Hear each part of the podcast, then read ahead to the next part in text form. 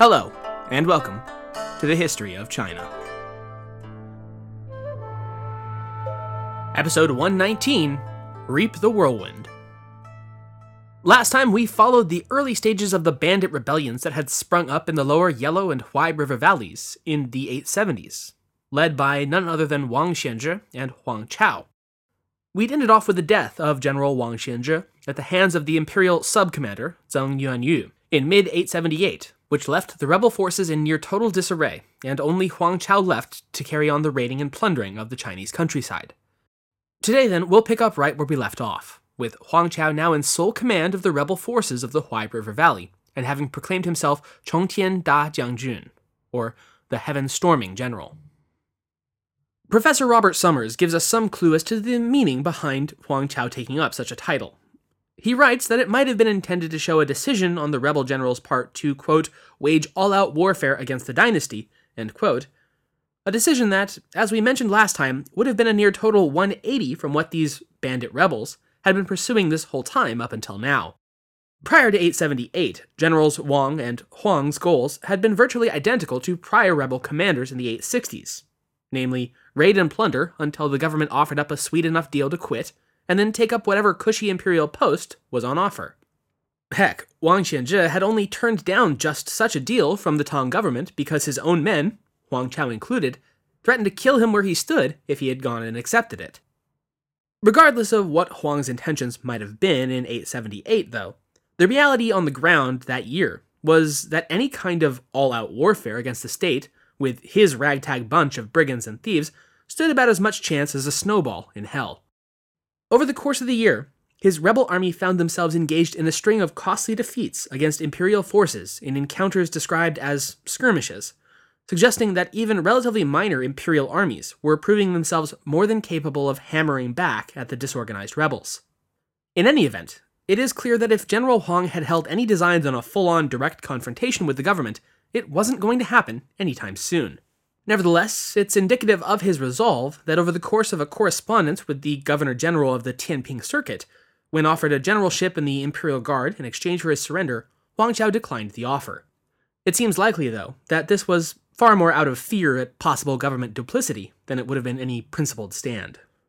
So, here it might be best to pause for a minute and explore a bit more about this figure who's taken up the reins of this latest and greatest of rebellions against imperial authority. And I say take a minute because background info on the guy is sadly, but unsurprisingly, thin. Huang Chao's date of birth is unknown, but his family had made a name for themselves for generations by his lifetime as salt smugglers throughout Shandong province a lucrative, if highly illegal trade, given the government's salt monopoly, that had resulted in the Huang family becoming very wealthy. Wealthy enough, apparently, to see that Huang Chao was well educated in spite of his ostensibly peasant background, and in spite of the fact that he wasn't even the oldest son of his family. Early in life, it seems that he'd prepared to take the Tang official examinations, and actually had on several occasions, but had been failed in each attempt. Nonetheless, he's written of as being capable in swordsmanship, horseback riding, archery, as well as writing and public speaking. With his way into the officialdom blocked, however, Huang Chao had taken up his family's trade of salt privateering, and utilized his family's illicit fortune to build up a base of unemployed young men to follow and serve as his private army. And this is the group of ruffians that would form the basis of his rebel army as it stands now. In the present, 878, though, it was more than obvious day by day that northern China was out of play.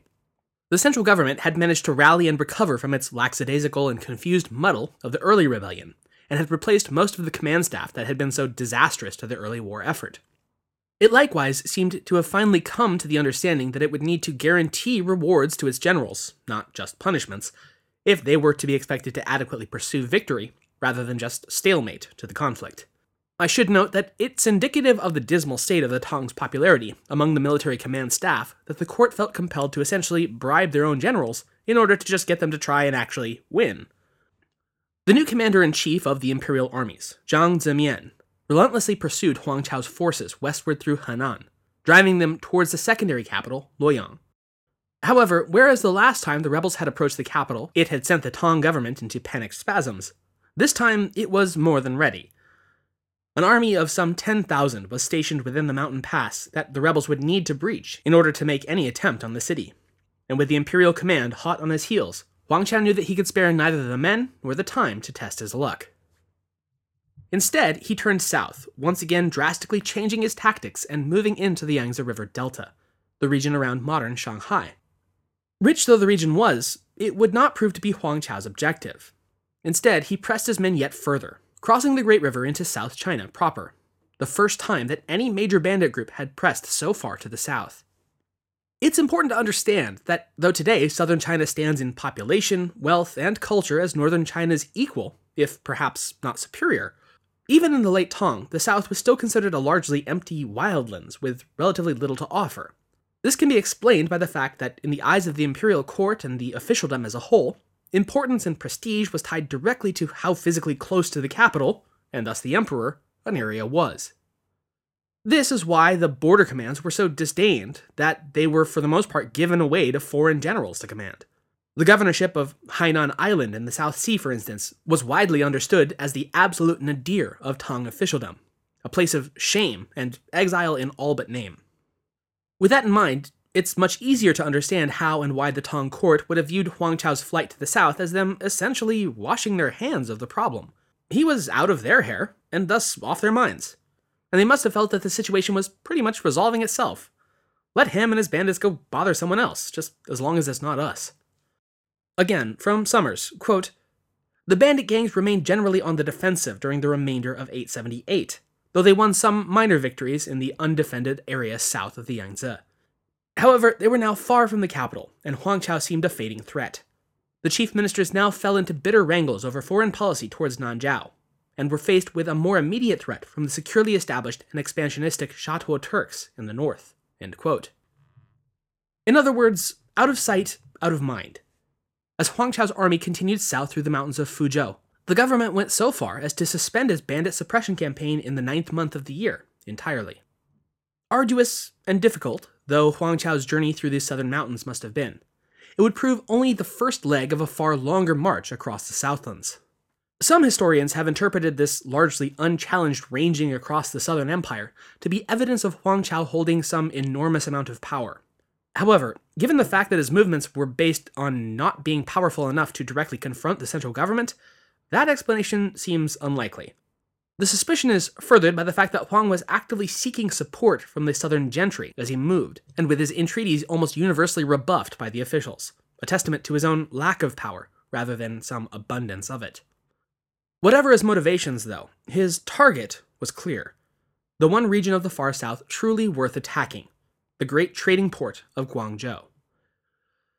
His army would arrive at the outskirts of the southern city in the fifth month of 879 after an at least eight month long cross country march. Even now, he was still sending out messages and envoys to the various regional governors, seeking favorable terms of surrender. Specifically, he asked to be named the Governor General of Guangdong. His request, however, was refused, with the imperial court countering with an offer to a minor staff position within the imperial guard, a counteroffer that Huang Chao took as nothing less than a personal insult. In what is described as a fury, he launched his attack on the province of Guangdong. In short order, Huang had managed to capture Guangdong's governor general in battle, and once again attempted to squeeze out of him a favorable set of terms for his own surrender, namely, give me the governorship.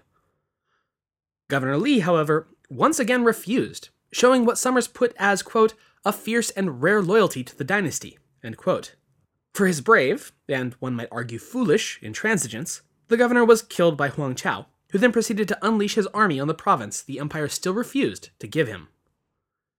Guangzhou was in the late 9th century quite similar in its economic focus and international outlook as it is today.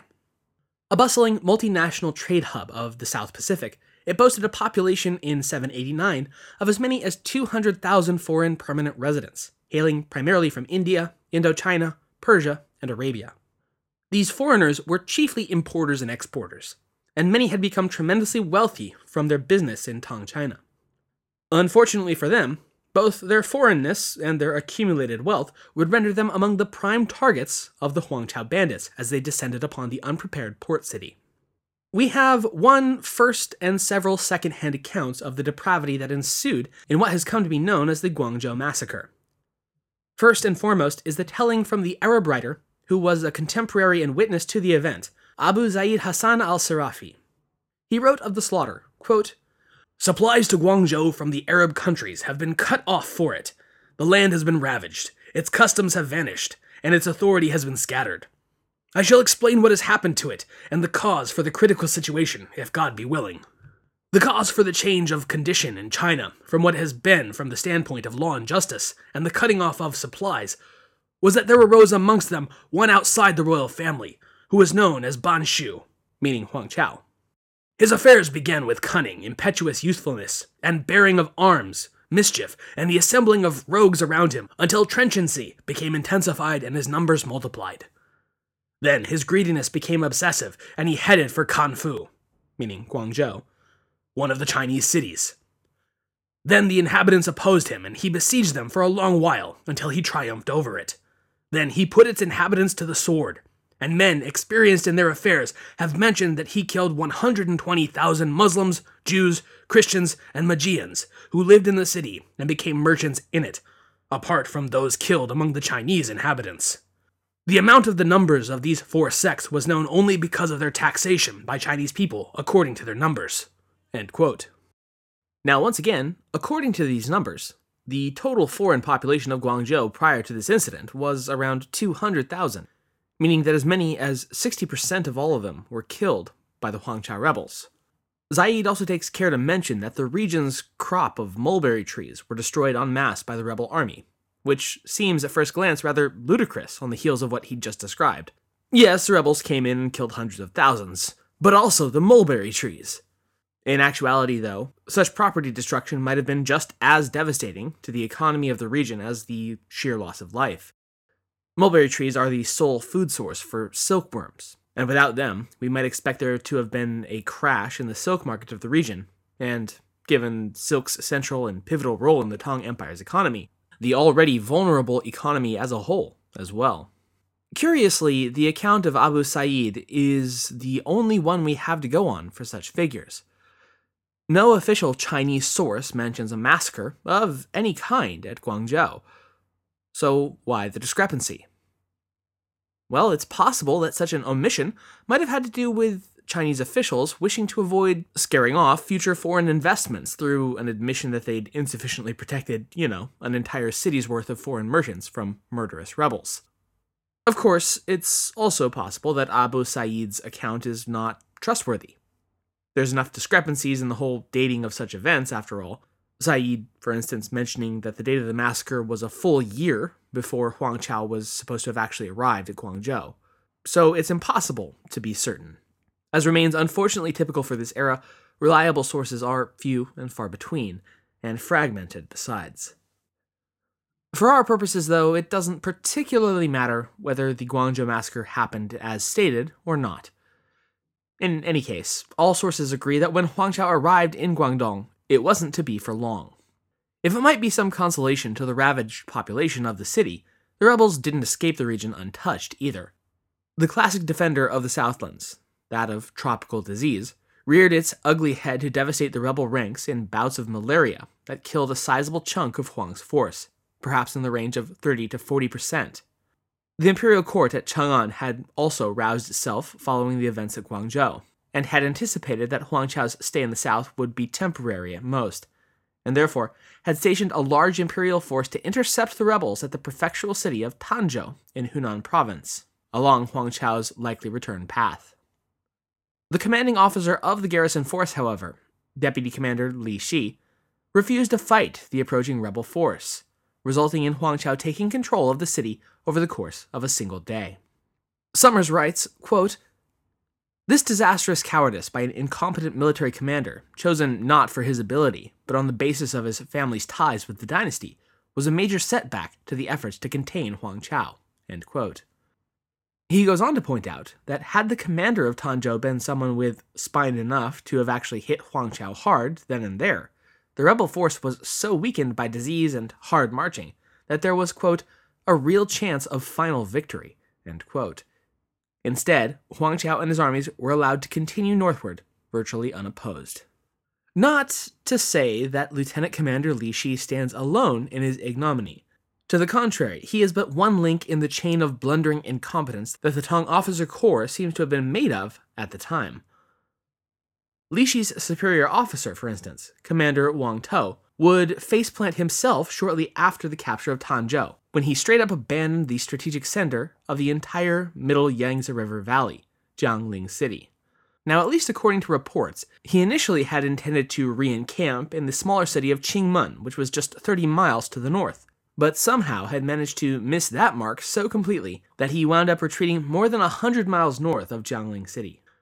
Meanwhile, the officer he'd left in charge of the city garrison went ahead and just outright defected to the rebels and looted and abandoned the city well before Huang Chao's army had even arrived. Thus it was that the rebel force continued its northward push, crossing the Yangtze River and making for the city of Jingmen. There, they'd encounter another setback when a combined force of Chinese infantry and 500 Turkic cavalry wiped the floor with the rebel army and sent them fleeing from the city. Yet, even in victory, the Tang army commanders seemed determined to tie their own shoelaces together. Somers writes, quote, Many of Huang Chao's men were killed, but rather than pursue and eliminate the remainder as he was urged to do, General Liu Jurong simply let them go. His reasons reflect the loss of support for the dynasty in the provinces. The Tang, he observed, exploit people. In times of danger, it gives generous rewards, but when peace comes, so do punishments. The best plan is to let the bandits go and wait for later good fortune. So let's just let that sink in a minute. The officer of the government's own army, fresh off of a crushing defeat against the rebels, opted to let them go because he's actively hoping that they, ostensibly his enemies, will actually prevail in their struggle over the dynastic government.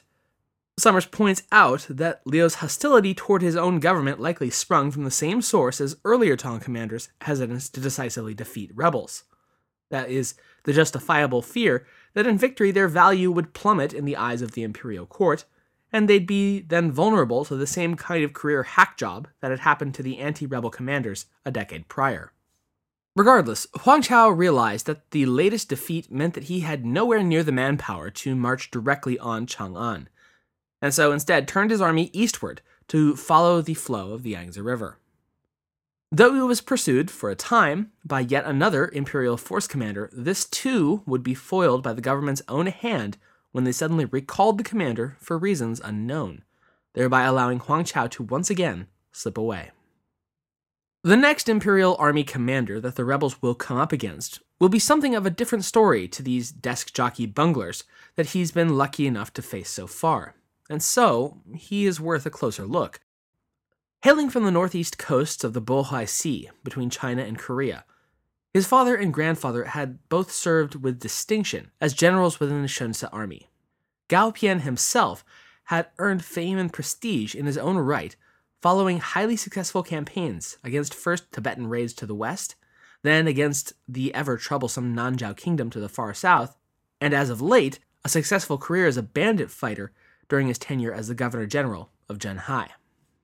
Now in late 879, he had moved his powerful army into the lower Yangtze region in order to cut off and decisively defeat the Huangchao rebels. The two forces would clash early the following year, resulting in a string of major defeats for the rebels. In the fourth month of 880, government reinforcements had swelled General Gao's army to more than 70,000 strong, which proved itself more than a match for the numerically superior but far less trained rebel force. It seemed that Huang Chao's nine lives had finally run out, and he now faced down a final defeat on the plains of the lower Yangtze. And yet, bafflingly, this did not take place. Once again from Somers, quote, By the fourth month of 880, the bandits seemed on the verge of total defeat. Everything appeared to favor the government forces, whose commanders repeatedly sent reports of victory to the capital. This situation changed radically during the fifth month of 880. The events of this crucial period have provoked intense speculation concerning the conduct of the entire campaign against Huang Chao, and many of the points will always remain obscure. What is certain, however, is that Huang Chao was able to escape what seemed almost certain defeat, to break through the Tang defenses on the lower Yangtze, and to begin his march toward the northern capitals. Wait, what? Once again, it seems that just plain old self interest and a fundamental breakdown between the goals of the military commanders and the government that they supposedly served was to blame for this otherwise incomprehensible turn of events. Huang Chao was to find that a well placed bribe could open doors that were otherwise sealed tightly. He sent an enormous sum of gold to one of Gao Pian's lieutenants, who had by that point inflicted several defeats upon the rebel commander, as well as a message begging for the opportunity to surrender to General Gao in exchange for an appointment to a military governorship of his own. Gao agreed, and whether or not he planned to honor such an agreement is still very much up in the air. But then he fell victim to a great sin of generals everywhere, that of hubris. Again from Somers, quote, Gao Pian, according to this version of events, then accepted Huang Chao's offer of surrender, but was unwilling to share the credit with the commanders of other units taking part in the campaign.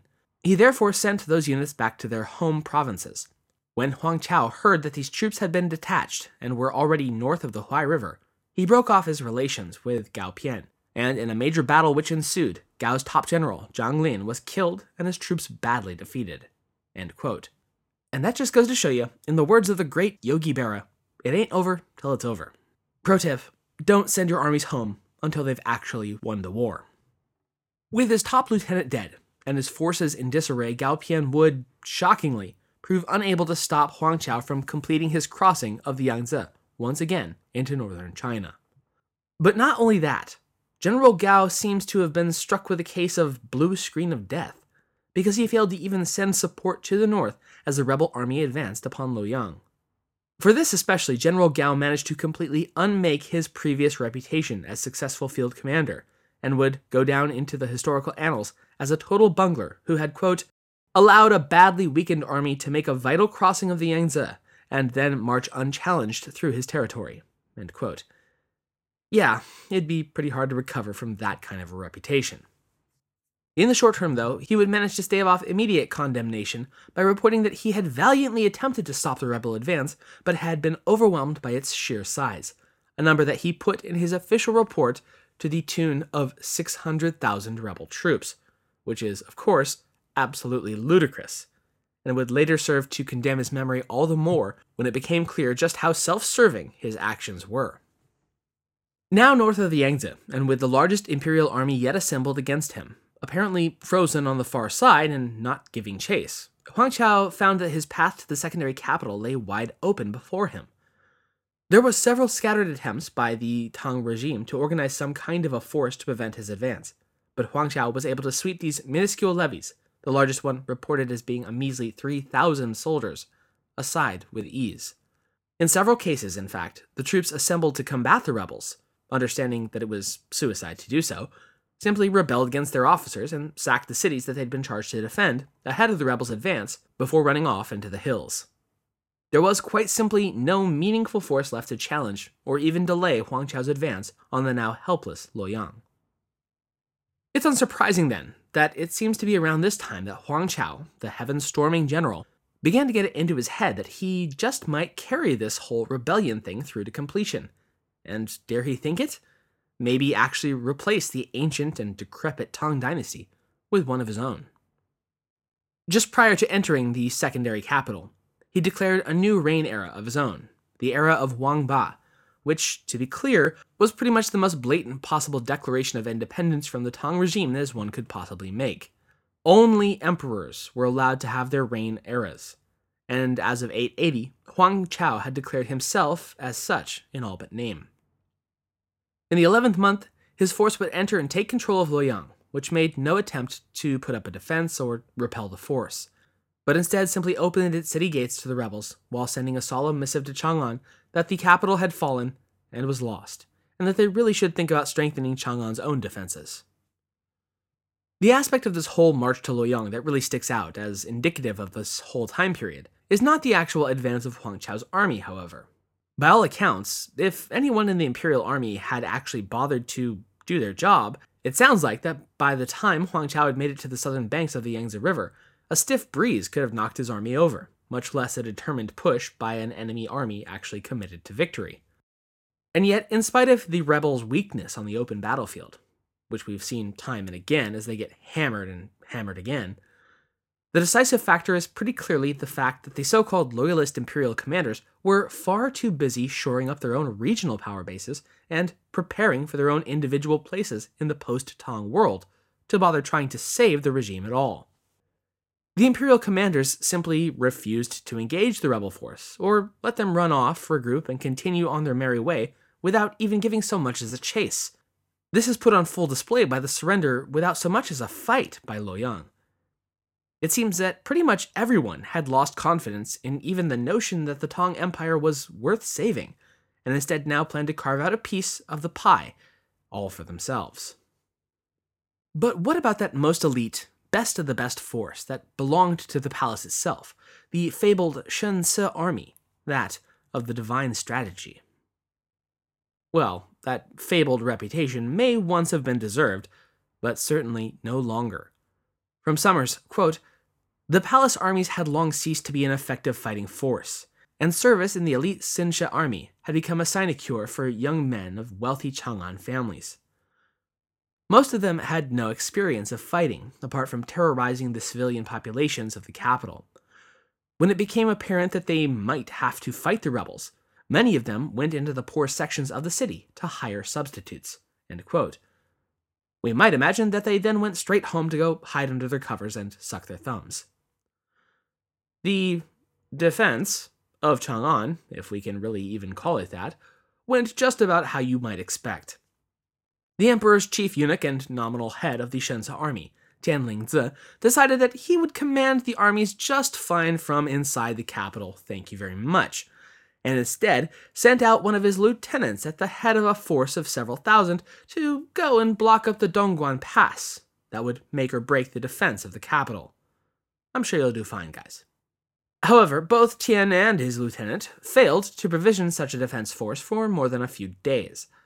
By the time this army of raw substitute recruits encountered the rebel force in earnest, by which point we might well assume that they'd been low on the rations for some time, they did little more than panic and run away, leaving Tongguan Pass a wide open door for Huang Chao to pass through into the capital plains of Guanne. Once within, the rebel ranks were further swelled by mutinous soldiers of the Boye army, which had rather ironically recently been called in in order to defend Chang'an. Thus it was that on the fifth day of the twelfth month of 880, Chang'an fell to Huang Chao's rebel army. Emperor Xizong, as we might well imagine, must have been absolutely horrified by the situation taking place before him.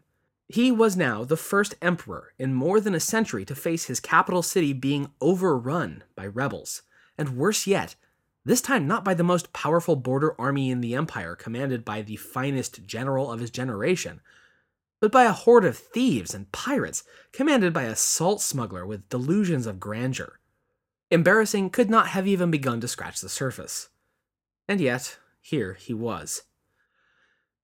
The emperor was secreted away from the city in the dead of night, just ahead of Huang Chao's arrival, and accompanied only with a small retinue of his family and closest advisors, as well as 500 Shence guardmen. His destination would be the same as Xuanzong, the last emperor to flee his capital ahead of General An Lushan's advance the mighty fortress city on the edge of the world, Chengdu, Sichuan.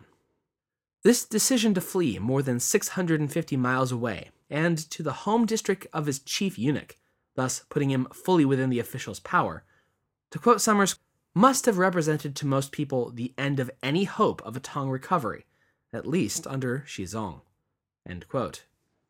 In stark contrast, Huang Chao's entrance into the city of Chang'an, the literal crown jewel of the empire, was a sight to behold. From the Cambridge History of China, quote, Huang Chao approached first, seated in a golden carriage. The army of followers, by this time several hundred thousand in number, all wearing brocades and with their hair uniformly tied with red silk bands, came behind. His cavalry marched directly into the city, while baggage wagons filled the roads for miles behind them. The residents of the capital, passive but unafraid, crowded into the streets to watch the takeover. Quickly following this impressive entrance into the grand city, Huang's chief spokesman issued a proclamation urging the people to remain calm and claiming that they had come on behalf of the people to rescue them all from the hopelessly out of touch Tang rulers that had subjugated them for so long. Nice words, to be sure, but all too swiftly proven to be as empty as most other self justifying proclamations. Immediately prior to their entrance into the capital, Huang Chao had attempted to instill a sense of discipline and order into his troops. After all, more and more his intentions had morphed into wanting to rule from the jewel of the empire and to establish his family line as the preeminent clan in all of China, not simply to loot and pillage the city, as had once been his raison d'etre. Yet in that high mindedness he was, sadly, alone. His men, on the other hand, were still the exact same horde of pirates and bandits that they'd ever been, and no silly little speech by their so called boss was going to suppress that innate tendency for long. They followed Huang Chao out of no high minded idealism, after all, but for one very simple, very attainable reason the promise of loot, plenty of it, and at regular intervals. And now they held the richest and most succulent prize of all in their very grasp. And what? They were supposed to just not juice it dry? Fat chance. For days on end, the capital burned as it was systematically plundered and its residents murdered in the streets and in their homes. All, of course, in spite of Huang Chao's strenuous but completely ineffective protestations. In the midst of such anarchy, it's likewise unsurprising that many of the long put upon citizens enacted a bit of summary mob justice of their own on those elites who had for so long stamped down upon the populace at large. The most hated and infamous were dragged out into the streets and killed where they stood, amid jeers and cheers, while those with any brains about them fled as fast as they could, leaving behind whatever remained of their estates and fortunes for the mob to sift through. It's an extremely intriguing situation that gripped the capital in the wake of its capture. The bandit rebels instilling a background of lawless, randomized terror, while the population of the city itself seemed to have been reveling in the opportunity that finally presented itself to take a long awaited revenge on the elite that had taken advantage of them for so long. This was certainly not the most auspicious of circumstances to try establishing an entirely new dynastic order upon. Heaven itself certainly seemed to remain hopelessly out of balance, and its very iteration on earth, the city of eternal peace, burned around Huang Chao as he ascended to the throne on the 13th day of the 12th month of 880. The optics, of course, were all wrong, and yet, nevertheless, ascend he did, proclaiming the advent of the great Qi dynasty, with himself, of course, as its divinely ordained center spoke. But the optics were all wrong. And perhaps Huang ought to have paid them a bit more mind, because in his attempt to establish a viable regime to supplant the Tang, his would prove an abject failure. It's certainly not for lack of trying. He kept on much of the previous regime's officialdom, in fact, dismissing only the topmost ranks, while all officials of the fourth rank and below were permitted to retain the titles and positions so long as they showed themselves willing to aid this new regime. Yet it's one thing to appropriate the component pieces of a previous regime, but quite another to actually make it function. Huang Chao had come into possession of 65% of a car engine that had stopped working decades ago, and yet was now trying to get the thing to turn over on the first try. According to Somers, quote, his basic problem lay with his own men, who were neither willing nor able to fill civil posts, while the former Tang officials agreed to serve the new regime only because they saw no alternative or because they were coerced. End quote. And then there was the whole learning curve of figuring out that one cannot run a government, much less a city, as though it were a military. In this, Huang Chao's new regime proved itself appallingly, fatally tone deaf in response to criticism. In the spring of 882, in one particularly brutal instance, someone wrote a poem on the main gate of the Department of State Affairs that dared ridicule the regime. The response by the regime was beyond the pale in its overreaction. Huang's chief lieutenant ordered that all officials serving the department in question have their eyes plucked out before being publicly hanged. So, too, all of the soldiers who'd been assigned to guard the gate. So, too, all residents of the capital known to compose poetry and conscripting all other literary persons as unpaid menial labor to the regime. In all, this single incident prompted the deaths of more than 3,000 residents of the capital and single handedly managed to ensure that the so called Great Qi dynasty would know neither peace nor stability over the course of its brief, unhappy tenure in Chang'an. Today, though, we're going to end off with a depiction of Huang Chao's period in Chang'an by someone who lived through it, And given the brutal reaction against critical poems, it is with a near perfect sense of irony that one of the best depictions of the brutality faced by the denizens of the great city would be captured in poetry by one of the great contemporary Tang poets, Wei Zhuang, entitled Lament of the Lady of Qin. In it, he depicts the build-up to, clash within, and finally brutal aftermath of the Huang rebels' occupation of the great capital. A tale, in the words of E. H. Schafer, of arson, pillage, rape, and cannibalism, of rustics masquerading as ministers, of aristocratic bodies sunk in mud and blood. This is a section from the middle of the very long work called Desolation of the City After the Storm, showing the atrocious situation of the residents following the city's capture. Quote, After this, great misery and distress prevail on every side. A bushel of gold is the price of a single peck of grain. In Shang Rang's kitchen, the bark of trees is used as food. On Huang Chao's table, human flesh is carved. Communication is cut off from the southeast, and there is no road for supplies. Gradually, the ditches and streams are choked up while the population dwindles. Stiffening corpses lie in heaps outside the Lijun Gate, and the Qijia camp is strewn with those who have starved to death. Chang'an lies in mournful stillness what does it now contain? Ruined markets and desolate streets, in which ears of wheat are sprouting. Fuel gatherers have hacked down every flowering plant in the apricot gardens. Builders of barricades have destroyed the willows along the imperial canal. All the pomp and magnificence of the olden days are buried and passed away. Only a dreary waste meets the eye. The old familiar objects are no more. The inner treasury is burnt down, its tapestries and embroideries a heap of ashes. All along the street of heaven, one treads on the bones of state officials. The tale goes on and on about the ruined countryside outside the capital, and all along the road to Luoyang. Of virginal maidens who threw themselves down wells rather than allowing themselves to be captured and ravished by the rebels. Of old men reduced to begging, and of the reports coming in from the other provinces of the empire of further slaughter and chaos. It's a truly harrowing account of the horror so many faced at the time. Wei Zhuang ends his lament with the lines, quote, While the whole empire, alas, is in a state of ferment, this one district remains smoothly tranquil and undisturbed.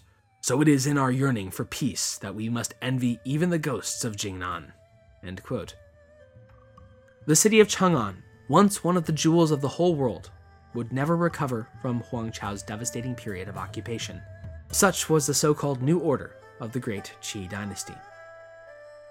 Next time, though, Emperor Xizong might be down, but he's not yet out, and will strike back from the mountains of Sichuan in a final, desperate bid to reclaim whatever might remain of his capital, his throne, and his empire, as all three continue to crumble and burn around him.